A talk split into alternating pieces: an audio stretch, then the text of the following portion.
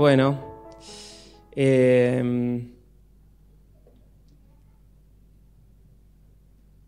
nada, ya me presentó mi padre, estamos eh, viviendo en, la villa hace, tres años, del 2020, eh, así que dejamos medio, eh, la iglesia de Olivos medio, medio sin, sin planificarlo mucho y la verdad que los extrañamos un montón, así que cada vez que, venimos tratamos de, de aprovechar eh, cada segundo de estar acá. Así que los que, los, que tienen, los que están acá, los que son miembros de esta iglesia, aprovechen este tiempito. Todos estamos de paso, hay mucho, mucho recambio, la verdad. Todas caras nuevas para mí, son muy poquitos los que miro y conozco, así que eh, nada, decirles que lo que tienen en esta, en esta familia no está en todos lados, ¿no? Esta, esta banda, la verdad, es impresionante. Yo cómo me gustaría poder estar acá tocando con ellos. Ah, bueno, los que no me conocen también ah, me gusta tocar el piano, la guitarra, así que supongo que me, me darían un lugarcito si estaría acá, pero bueno, no sé, no sé porque suena demasiado bien. Ya es un nivel, un nivel que no. Pero bueno, vamos a, ir al tema de hoy, que la verdad que papi, la, experiencia que contó, el, testimonio que contó, no me había dicho que lo iba a contar. Eh, nunca lo había escuchado, la verdad. Se imaginan que desde que tengo cinco años escucho ese testimonio y no sé si es porque es un testimonio muy lindo o porque tengo los genes de mi padre, pero siempre termino llorando igual que él. Así que nada, si ven que, que se me quiera la voz o se me mete alguna basurita en el ojo, ya saben. Bueno, quiero empezar eh, contándoles eh, la verdad que fue una muy buena introducción esa historia, ahora van a ver por qué. Pero quiero, quiero comenzar con la historia que está en eh, Josué 3 y 4, que es la historia de el cruce del río Jordán, ¿no? Justo antes de eh, conquistar Jericó, eh, Dios le da instrucciones muy claras a Josué de lo que tenían que hacer y le, avisa ¿no? que eh, lo que iba a pasar en ese momento iba a transformar la vida de Josué, iba a pasar a, a- confirmar su liderazgo en, el, en el pueblo de Israel. Y, entonces le, tenían que atravesar el, río Jordán, ¿no? Entonces eh, le explica a Josué todo lo que iba a pasar, todo lo que tenían que hacer, que tenían que ir los sacerdotes que llevaban el arca, iban a tener que ir adelante, varios kilómetros, un kilómetro de distancia con todo el pueblo. Y en un momento les dice, eh, bueno, llega el momento, llega el día, ¿no? Que eh, tenían que cruzarlo. Entonces, eh, el agua que venía río arriba deja de fluir y entonces cuando los sacerdotes tocan el, agua, como que eh, aguas abajo se empieza a ir a desembocar el río en el mar muerto y queda tierra seca y empiezan a pasar. Cuando los sacerdotes están con el arca, se quedan en el medio del río y entonces el pueblo empieza a pasar. Y Dios le dice a Josué que 12 hombres, uno de cada tribu, agarren una piedra del río y la lleven al campamento. Y que iban a hacer un monumento y Josué le pregunta para qué es el monumento. Y entonces ahí Dios le dice que eh, sus hijos le iban a preguntar por qué está ese monumento ahí y entonces ahí ellos le iban a poder contar a sus hijos ese gran milagro que Dios había hecho, ¿no? Eh, y me gustó esa aplicación, ¿no? ¿no? No sé si hay otras situaciones así de monumentos. Sí, hay algunas referencias de que, no sé, le, le pusieron determinado nombre a un lugar porque ahí había pasado algo, ¿no? Pero este es muy claro, es un monumento y si lo leen después en Josué 4, eh, lo explica y creo que es en dos momentos del capítulo que ha- hace esta aclaración de que tus hij- le vas a contar a tus hijos las grandes cosas que Dios ha hecho.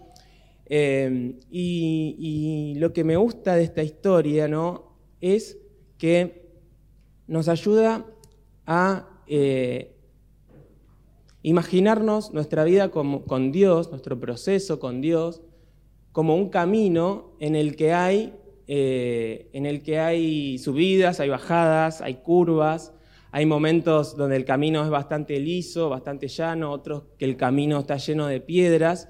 Y en ese camino Dios va poniendo monumentos ¿no? para que nosotros podamos recordar estos milagros que Dios, que Dios va haciendo. Ahora, el camino no se hace de monumentos. Los monumentos están en el camino, son hitos puntuales, ¿no? que van marcando eso, y me gusta porque papá trajo, ese, ese, ese su, trajo su monumento, sin duda, pues si yo le pregunto a papá que tiene un millón de milagros, eso que, que, acaba de contar debe ser de los top ten, por lo menos, si no es el primero, porque lo cuenta mucho.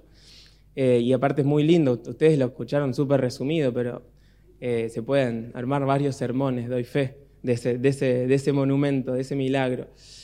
Pero bueno, no, cuando estás allá cruzando el río Jordán, en el momento de decir, wow, qué grande que es Dios, el momento ese termina, digamos, tu vida es el día a día con Dios, ¿no?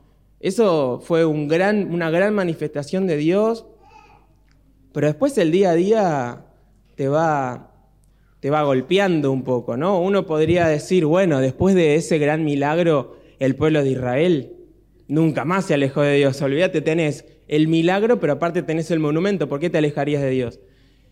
Y bueno, sabemos cómo es la historia, sabemos que el pueblo de Israel, eh, a diferencia de nosotros, ¿no? Eh, fue, se alejó muchas veces de Dios, ¿no? Y bueno, lamentablemente eh, el ser humano es así. Dios te puede mostrar cosas tremendas, te puede proveer todo lo que necesitas, te puede demostrar con señales y milagros que Él te está acompañando y al día siguiente nos volvemos a tropezar, nos volvemos a alejar, tenemos dudas.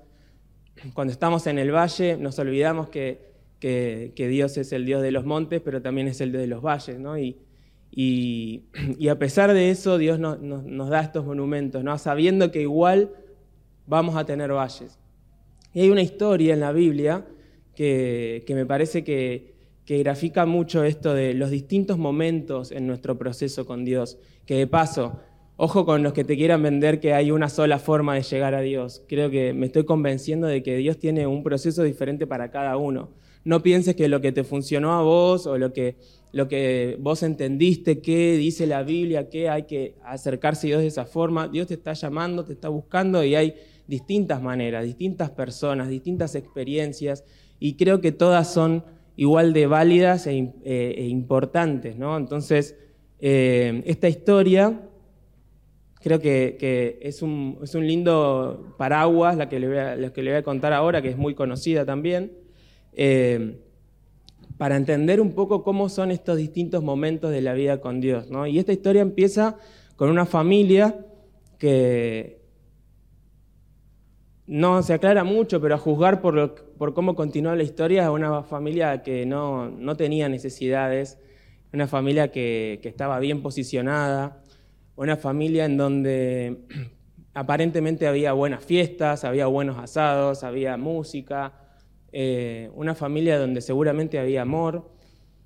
Eh, es una familia en donde hay un padre que tiene dos hijos chiquitos, uno de ellos es muy aplicado, uno es siempre buenas notas en el colegio, siempre abanderado, obediente, y bueno, y el otro hijo también, ¿no? El que por ahí le costaba un poquito más eh, sacar buenas notas, eh, que siempre lo, llamaban a papá, a los padres de la dirección de la escuela porque se había mandado alguna, siempre con algunas ideas un poco revolucionarias y locas. Eh, y bueno, tras evidentemente pasó esa etapa, la etapa de la infancia, una etapa dura, hay fe, que es una etapa, puedo dar fe, que es una etapa difícil, pero pasó, esa etapa pasó, llegó el momento en que los, chicos crecieron y decidieron tomar sus caminos, ¿no? Y el hijo mayor decidió quedarse con el padre, pero el hijo menor de repente dijo, me aburrió esta vida, la verdad que no, no le encuentro sentido a esto, tengo algunas ideas de inversión, pero acá trabajando en el campo de papá, la verdad que no las puedo aplicar. Me quiero ir, ¿viste? Entonces le dice el padre, mirá, yo tengo un montón de proyectos, lo que pasa es que no tengo, no tengo fondos, así que, ¿qué te parece si me das la parte de la herencia que me corresponde y así puedo, puedo invertir en estas ideas que tengo, ¿no? Y, y me voy. Cuando lo lees así de la Biblia no, no, no, no, parece, tan grave, pero en definitiva lo que le estaba diciendo al padre es, mirá, yo tengo esta idea y si vos no, no la aceptás, si no te, no copa la idea de darme mi parte de la herencia, y básicamente me voy a tener que quedar acá esperando a que te mueras y ahí voy a poder tener la vida que quiero tener. O sea, básicamente le estaba deseando la, la muerte a su propio padre, al padre que le había dado todo. Ahí te empieza a caer un poco mal el, ya este hijo, ¿no? Que era medio rebeldón, pero ahora ya, bueno, rosa lo desubicado, lo irrespetuoso.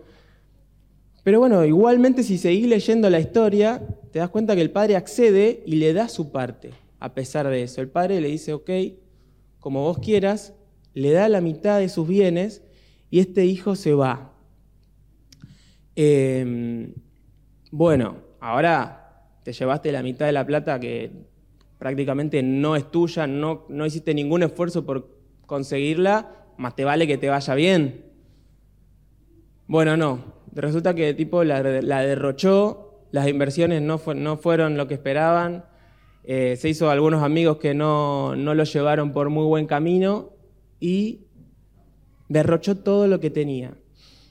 Al punto que, que se quedó sin nada. Es decir, siempre me acuerdo cuando, cuando pienso en, esta historia, me acuerdo de, de unos dibujitos que miraba cuando era chico, ¿no? El momento en el que eh, esta persona se queda sin nada y va caminando por un, por un camino de tierra, ya estaba descalzo, la ropa toda andrajosa, iba por un, el cielo, viste, gris, nublado, tormenta, lluvia, y el tipo ahí caminando, golpeando las puertas de las casas pidiendo trabajo. Pero ¿qué pasa? No es que solamente había tomado malas decisiones, sino que había una hambruna, o sea, peor todavía. A veces, a veces son tus malas decisiones las que te llevan ahí a la lona, y a veces es el contexto, a veces no sos el responsable. A este le habían pasado todas, y alguien dijo hace poco, me, me dijo que Satanás cuando estás tirado en el piso le gusta, aprovecha para patearte, ¿viste? Encima que tomaste malas decisiones, vino la hambruna. Así que estaba el tipo ahí em, golpeando, golpeando las puertas y hasta que aparece uno, así con cara de bueno, estos son los dibujitos que yo miraba, con cara que dice, mirá, no tengo comida, pero tengo unos chanchos que, bueno, si querés darle de comer a los chanchos, y bueno, si te sobra algo de ahí. Entonces el tipo estaba ahí dándole comer a los chanchos y tenía una hambre y se pone a comer la comida de los chanchos. Y entonces eh, en ese momento, cuando leen en la Biblia, dice, entró en razón. Dice, ¿no? Y yo me imagino en ese momento, en el momento en el que como que se le prende la lamparita y se acuerda de esa buena vida que había tenido en el pasado, ¿no? Se acuerda de sus monumentos con Dios, ¿no? Y bueno, eh, para nosotros cuando cuando nos fuimos acá de, Buenos Aires, fue una, bendición, porque nosotros veníamos orando, tanto Meli como yo, nos criamos en, ciudades chiquitas, con mucha naturaleza. Eh, entonces no, nos, gustaba mucho la idea de educar a nuestros hijos en la ciudad, queríamos, le pedíamos a Dios que, nos, que nos lleve a otro lugar. Y cuando, pero la verdad es que no, no, hicimos nuestros propios intentos de salir y no, nada, nada aparecía. Y en un momento decíamos, ya esto va a ser muy difícil que nos, nos vayamos por, el tema de trabajo, por la parte económica y todo, era medio difícil.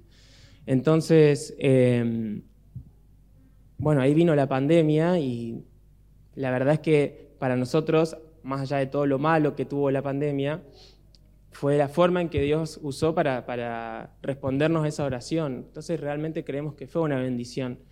Y lo fue porque desde el lado de los chicos, para los chicos donde estamos viviendo ahora, es, un lugar muy lindo, muy, muy preparado para ellos, muy seguro, muy tranquilo, tienen muchísimos amigos, tenemos muchos amigos de toda la vida que, que comparten nuestros mismos principios, entonces estamos contentos de que ellos puedan crecer en ese ambiente, ¿no?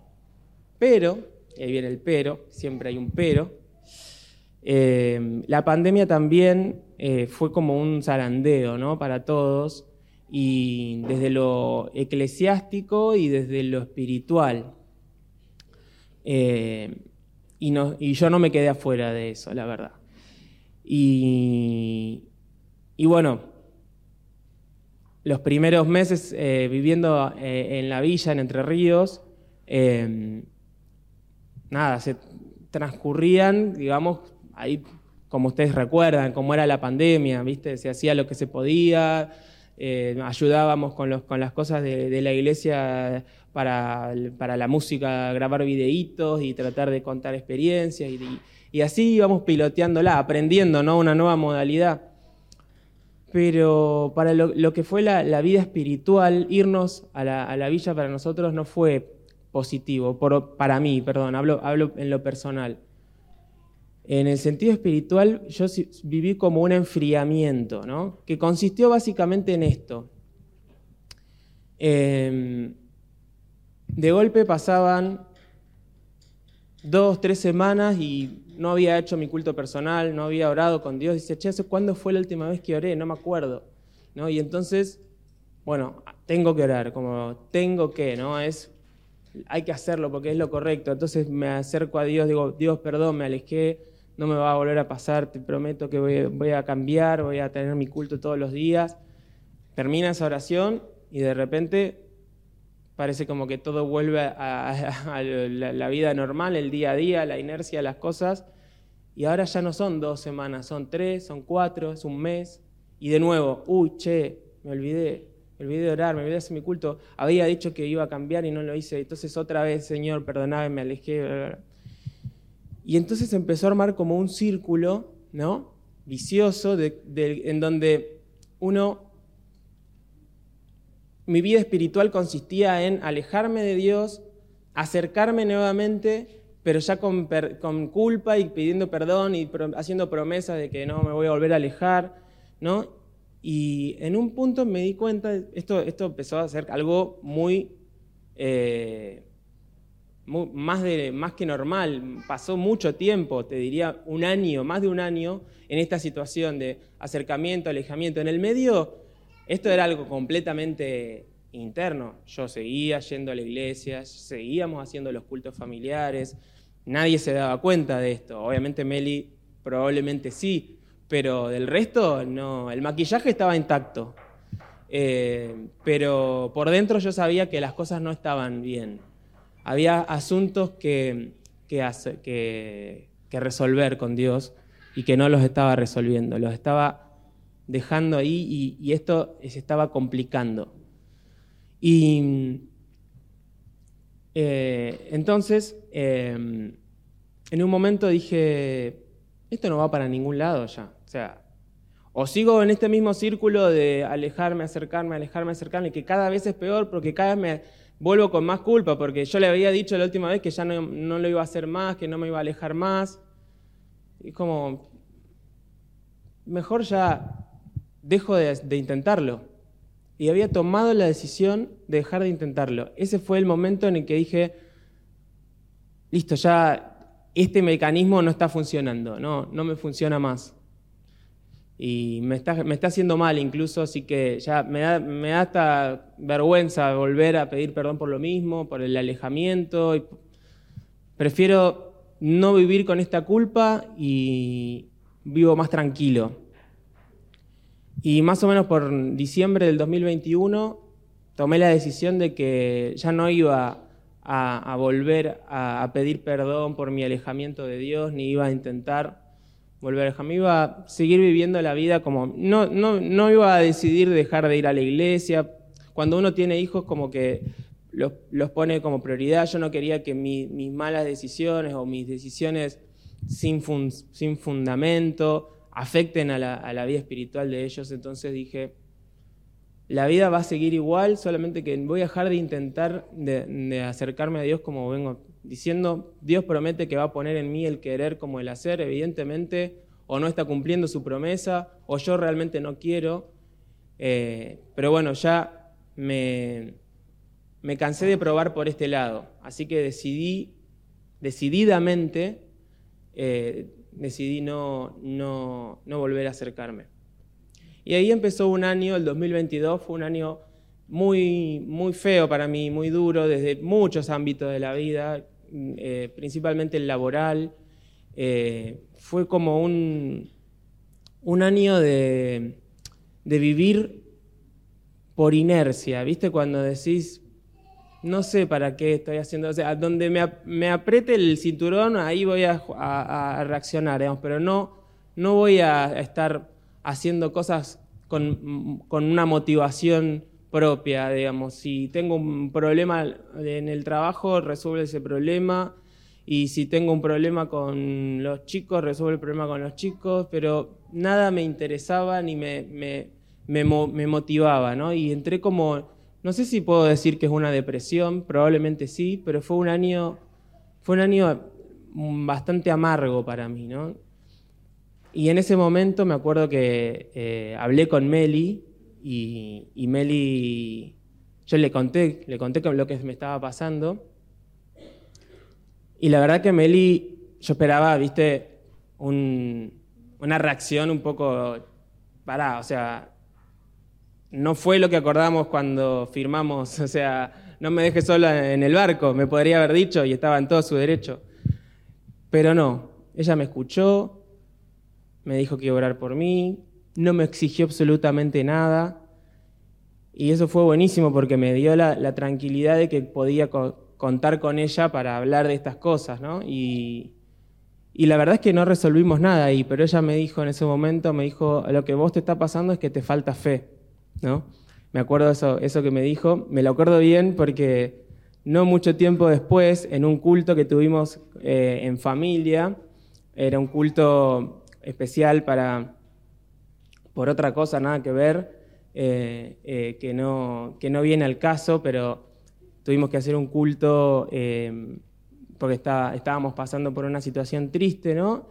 Y, la verdad es que la persona que dio ese culto podría haber, haber, hablado de un montón de temas relacionados a esa crisis que estaba pasando a la familia, podría haber hablado de la esperanza, podría haber hablado del cielo, podría haber hablado de la resurrección, podría haber hablado de un montón de cosas, pero eligió hablar de la falta de fe, que era lo que yo sentía que me estaba pasando, ¿no?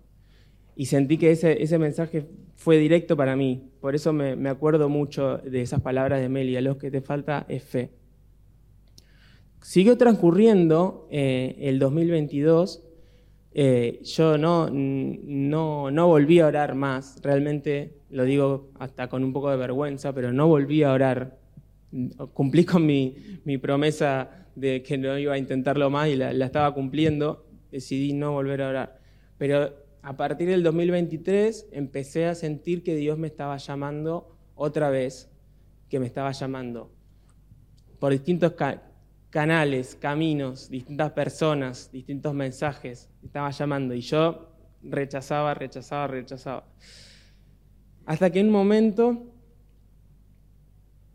estaba en casa y me encontré con... Se largó a llover, parece. Me encontré con, este librito que ven acá.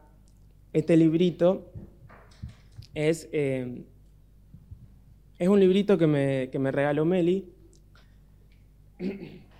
cuando estábamos de novios les leo el principio para que se den una idea de qué es este librito. Este librito dice,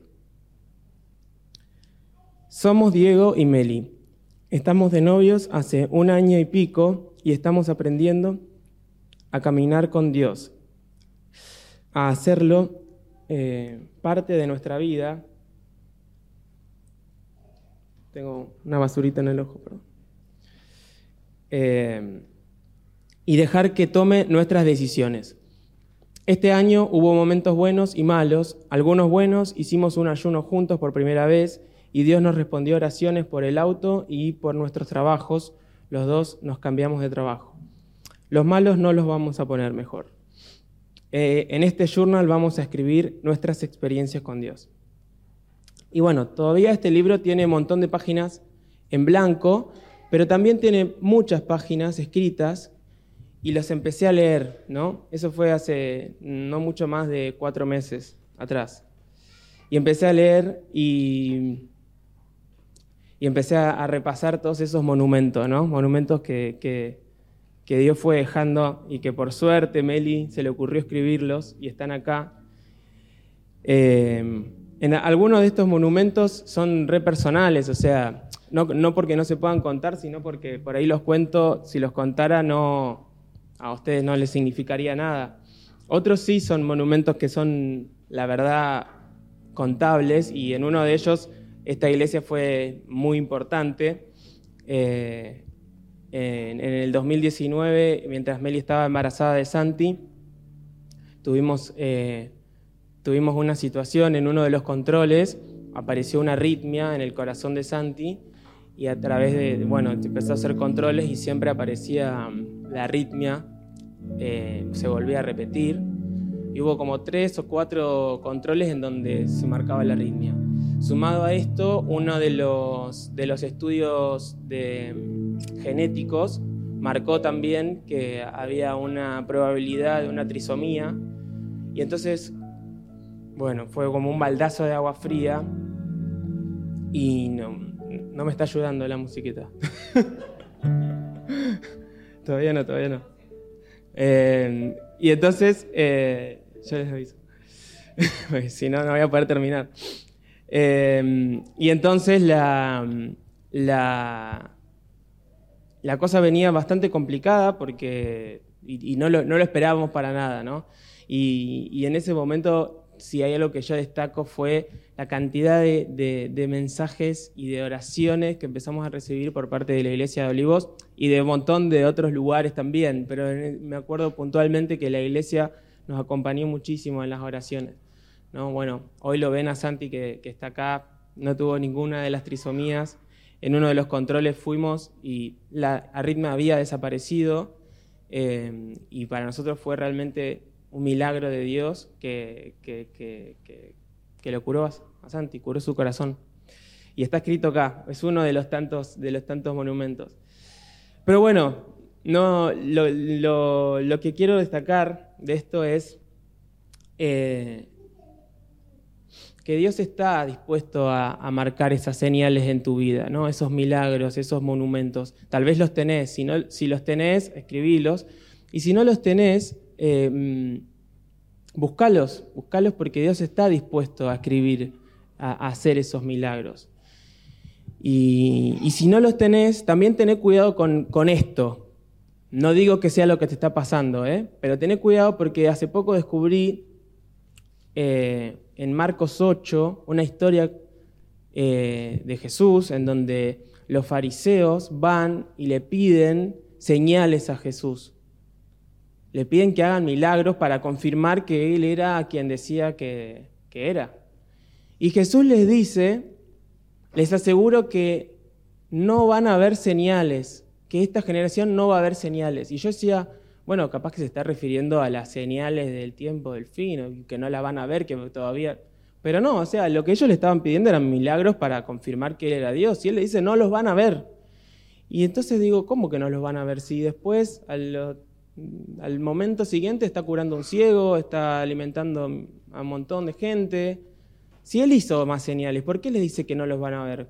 Claro, él no le dice que no los iba a hacer a la señales, él lo que dice es que no los van a ver. Entonces, ojo, si vos pensás que no tenés ninguna situación para escribir un monumento, para poner un monumento en tu vida, en tu camino con Dios, ojo porque tal vez no los estás viendo. No que Dios no los esté haciendo, no los estás viendo. ¿sí? Así que te dejo la inquietud ahí, ¿no? para que la pienses. Bien, Em, quiero volver a la historia del hijo pródigo, ¿no? Estaba eh, en ese momento, ahí se le prende la lámpara y recuerda esos buenos momentos, ¿no? Esos buenos momentos con Dios. Em, y entonces eh, decide, decide que va a, volver. Decide que va a volver con, el padre. Obviamente, se armó toda una estrategia porque no le daba la cara para volver como hijo. Entonces dice, bueno, voy a tener que, volver como, como siervo, ¿no? O sea, voy a tener que, que, laburar para ganarme el favor de mi papá, ¿no?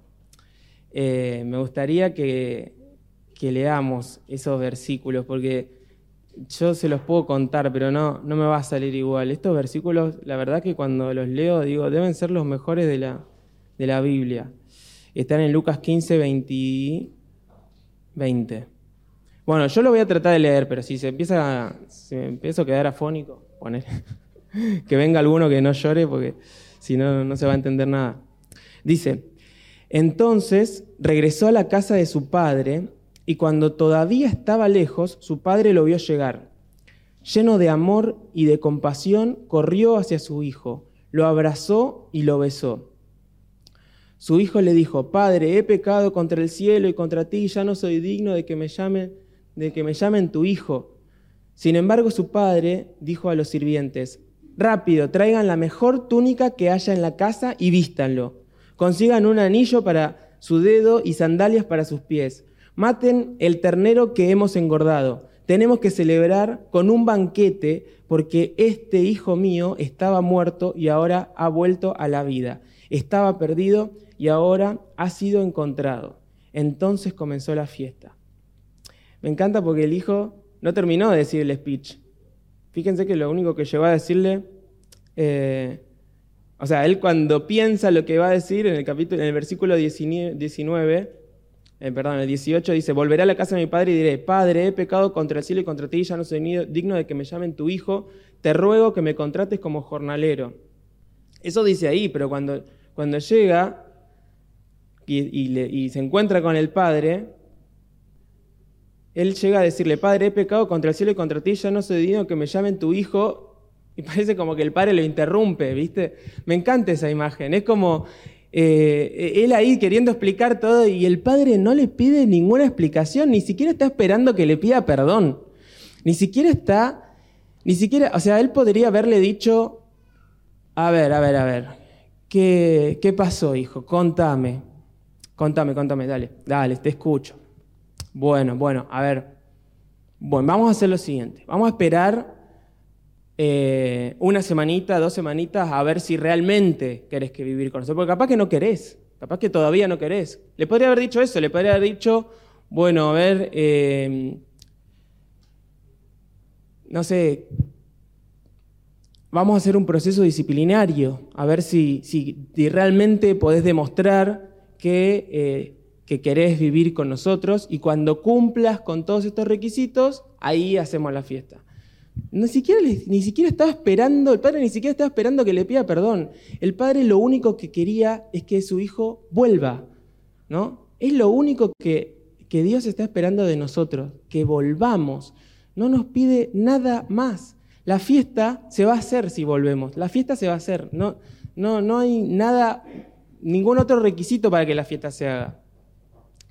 Y entonces me, gusta porque yo sé que hace poco eh, hubo un sermón sobre esto donde se destacaba al padre como el protagonista de esta historia, aunque el título dice el hijo pródigo, ¿no? En realidad está mal puesto el título. Acá el protagonista de la historia es el padre, sin duda.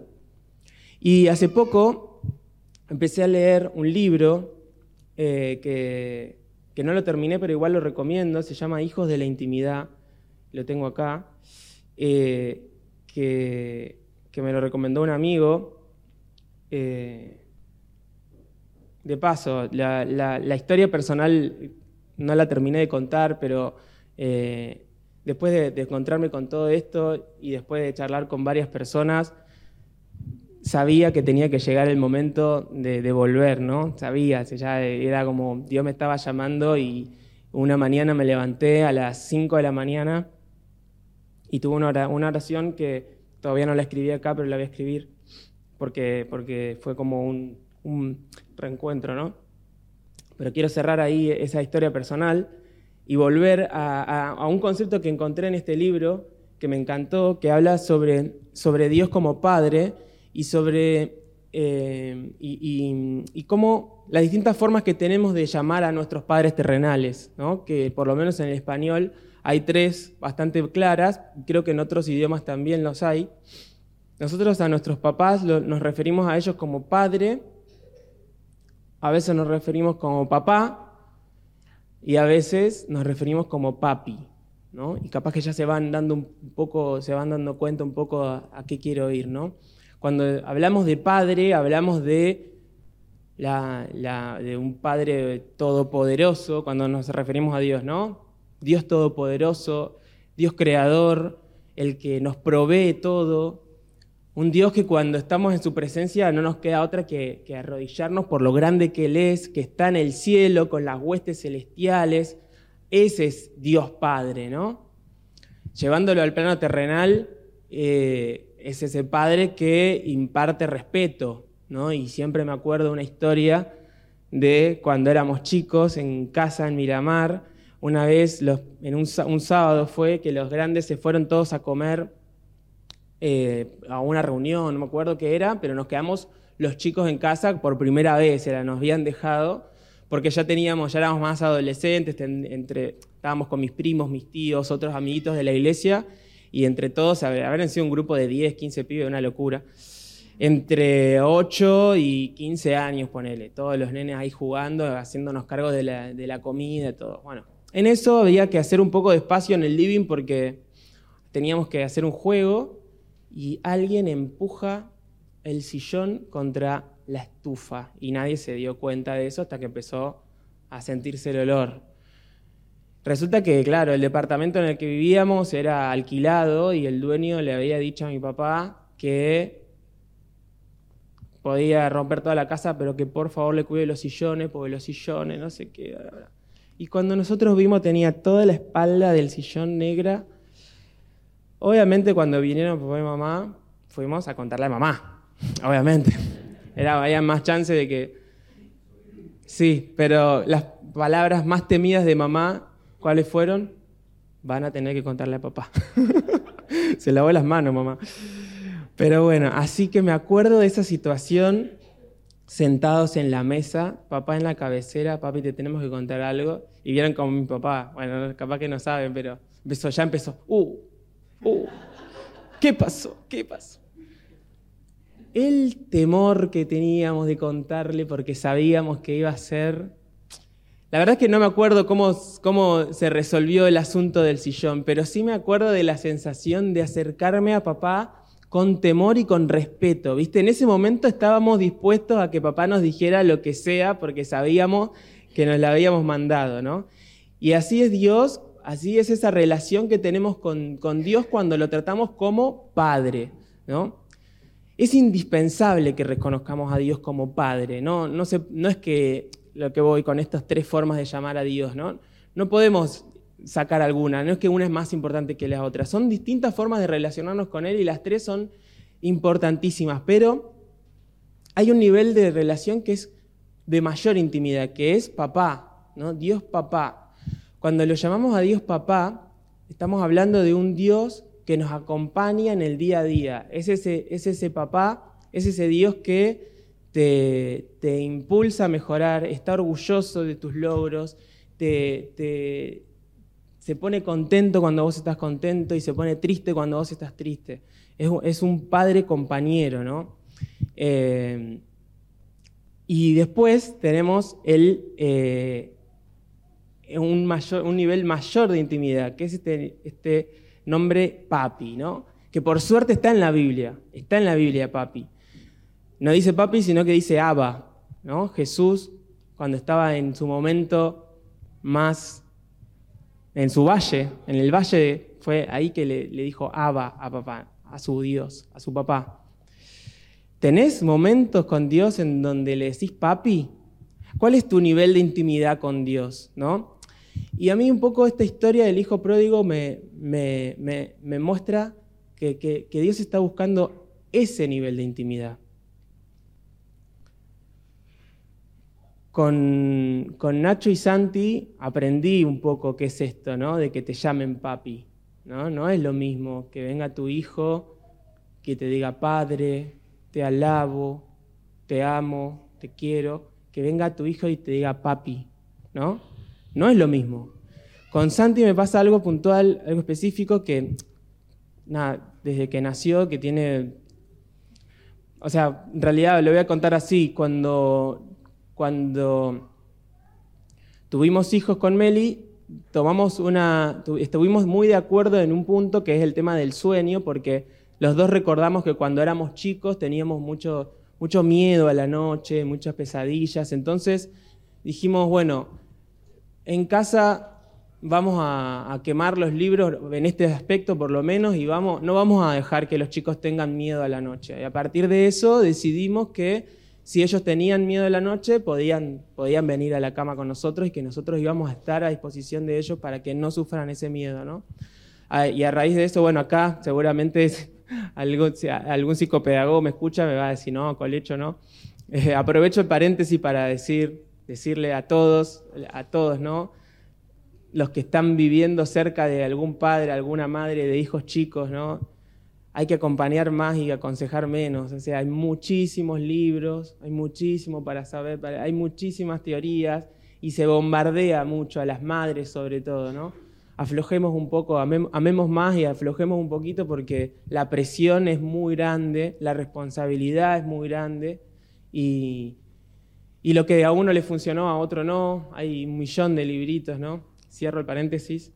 La cuestión es que me tocó a mí dormir con Santi, ¿no? Entonces yo duermo con Santi. Y algo que pasa todas, prácticamente todas las noches, por lo menos una vez, es Santi despertándose. Lamentablemente tiene un sueño muy liviano, se, despierta, tiene micro despertares.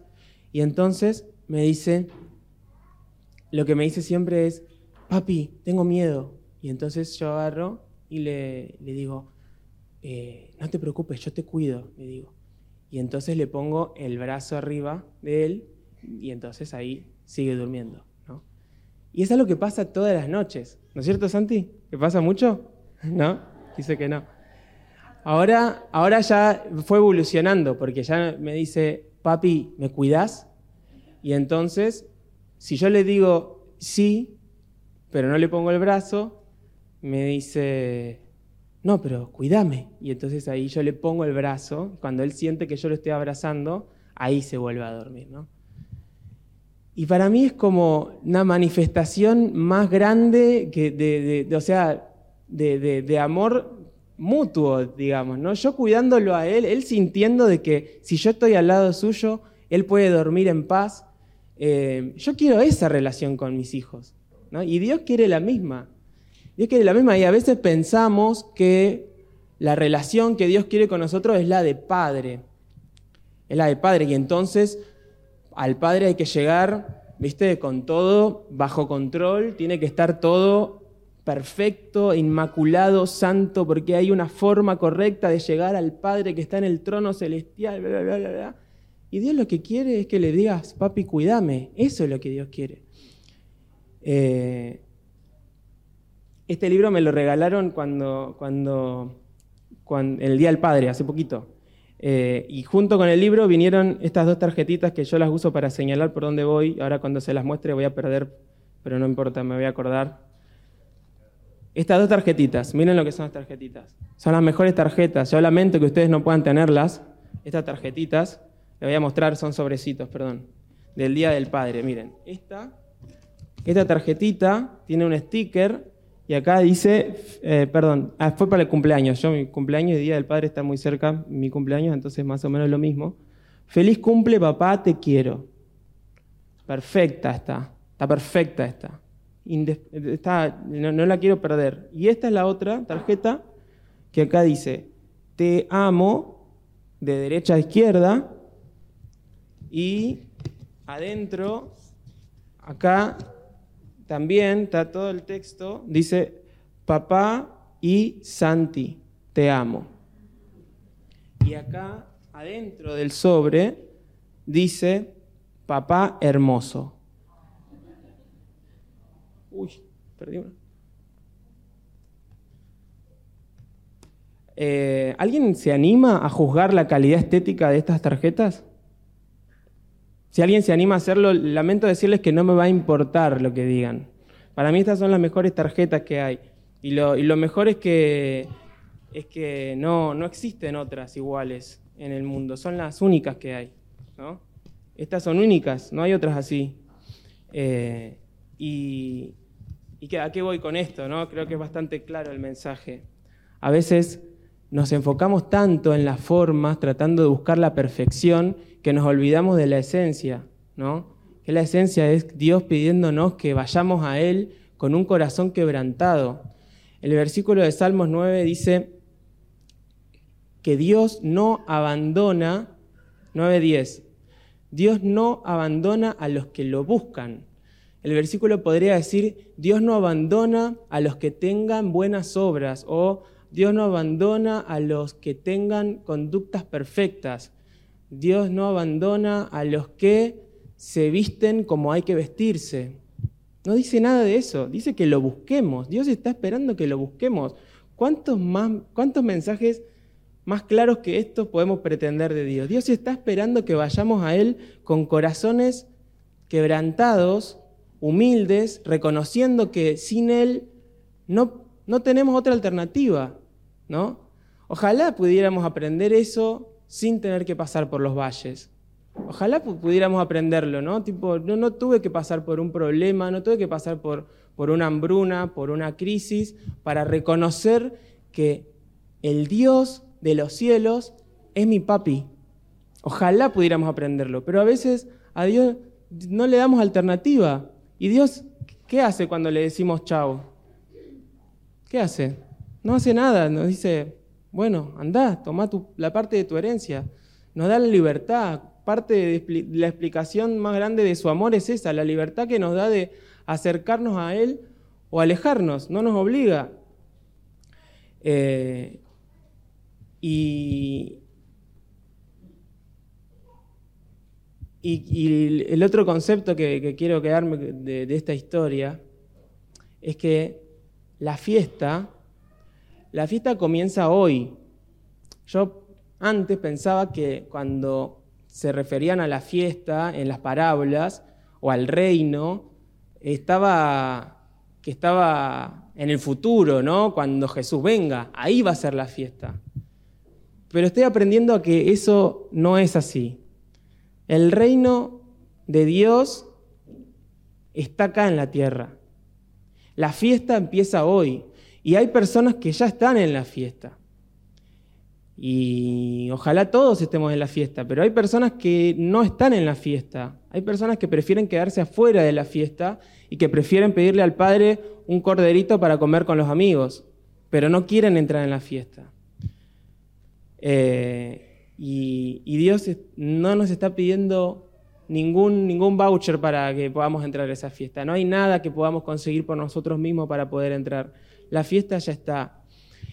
Y lo que él, eh, lo que él nos está diciendo a través de esta historia es que él es el único que, que puede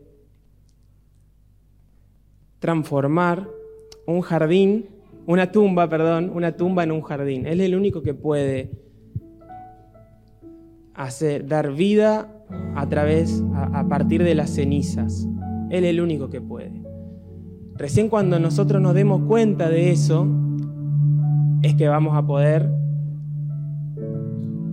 llamarlo papi como está esperando que lo hagamos. Cuando nos demos cuenta de que no hay otra forma, no, no existe otra forma de llegar a Él que no sea esa.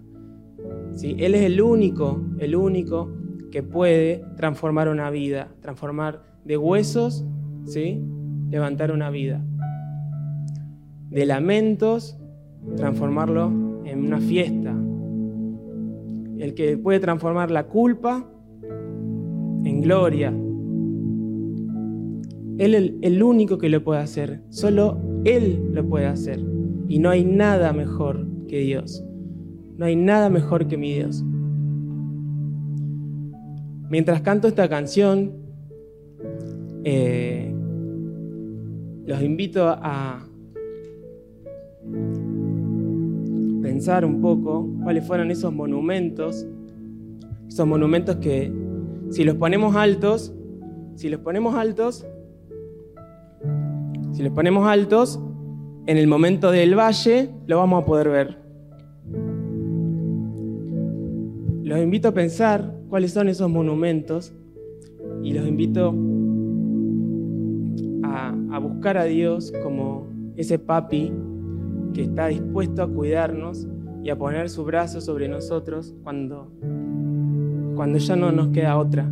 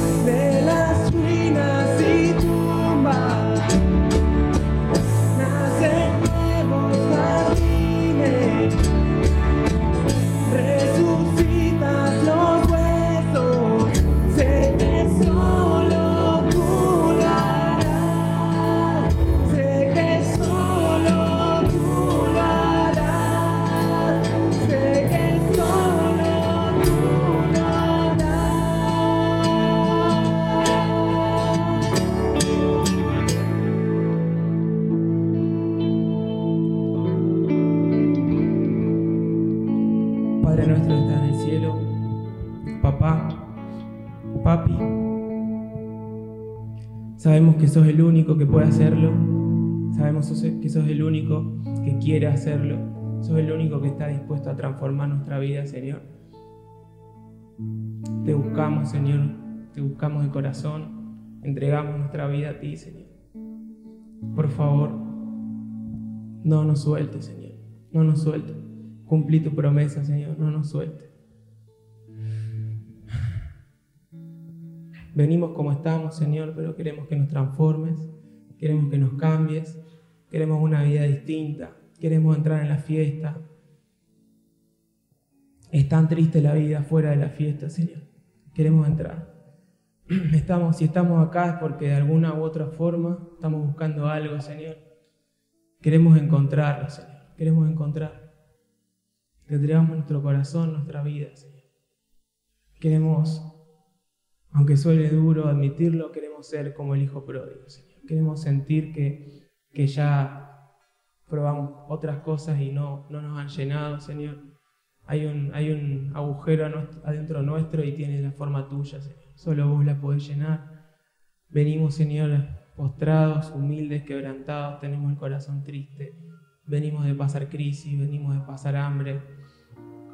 Queremos entrar en la fiesta, Señor, por favor, por favor que cada uno de los que estamos acá presentes, Señor, podamos entregarte nuestra vida, nuestro corazón a vos, que sos el único que lo puede sanar, el único que lo puede curar. Gracias, Señor, por eso. En el nombre de Jesús. Amén.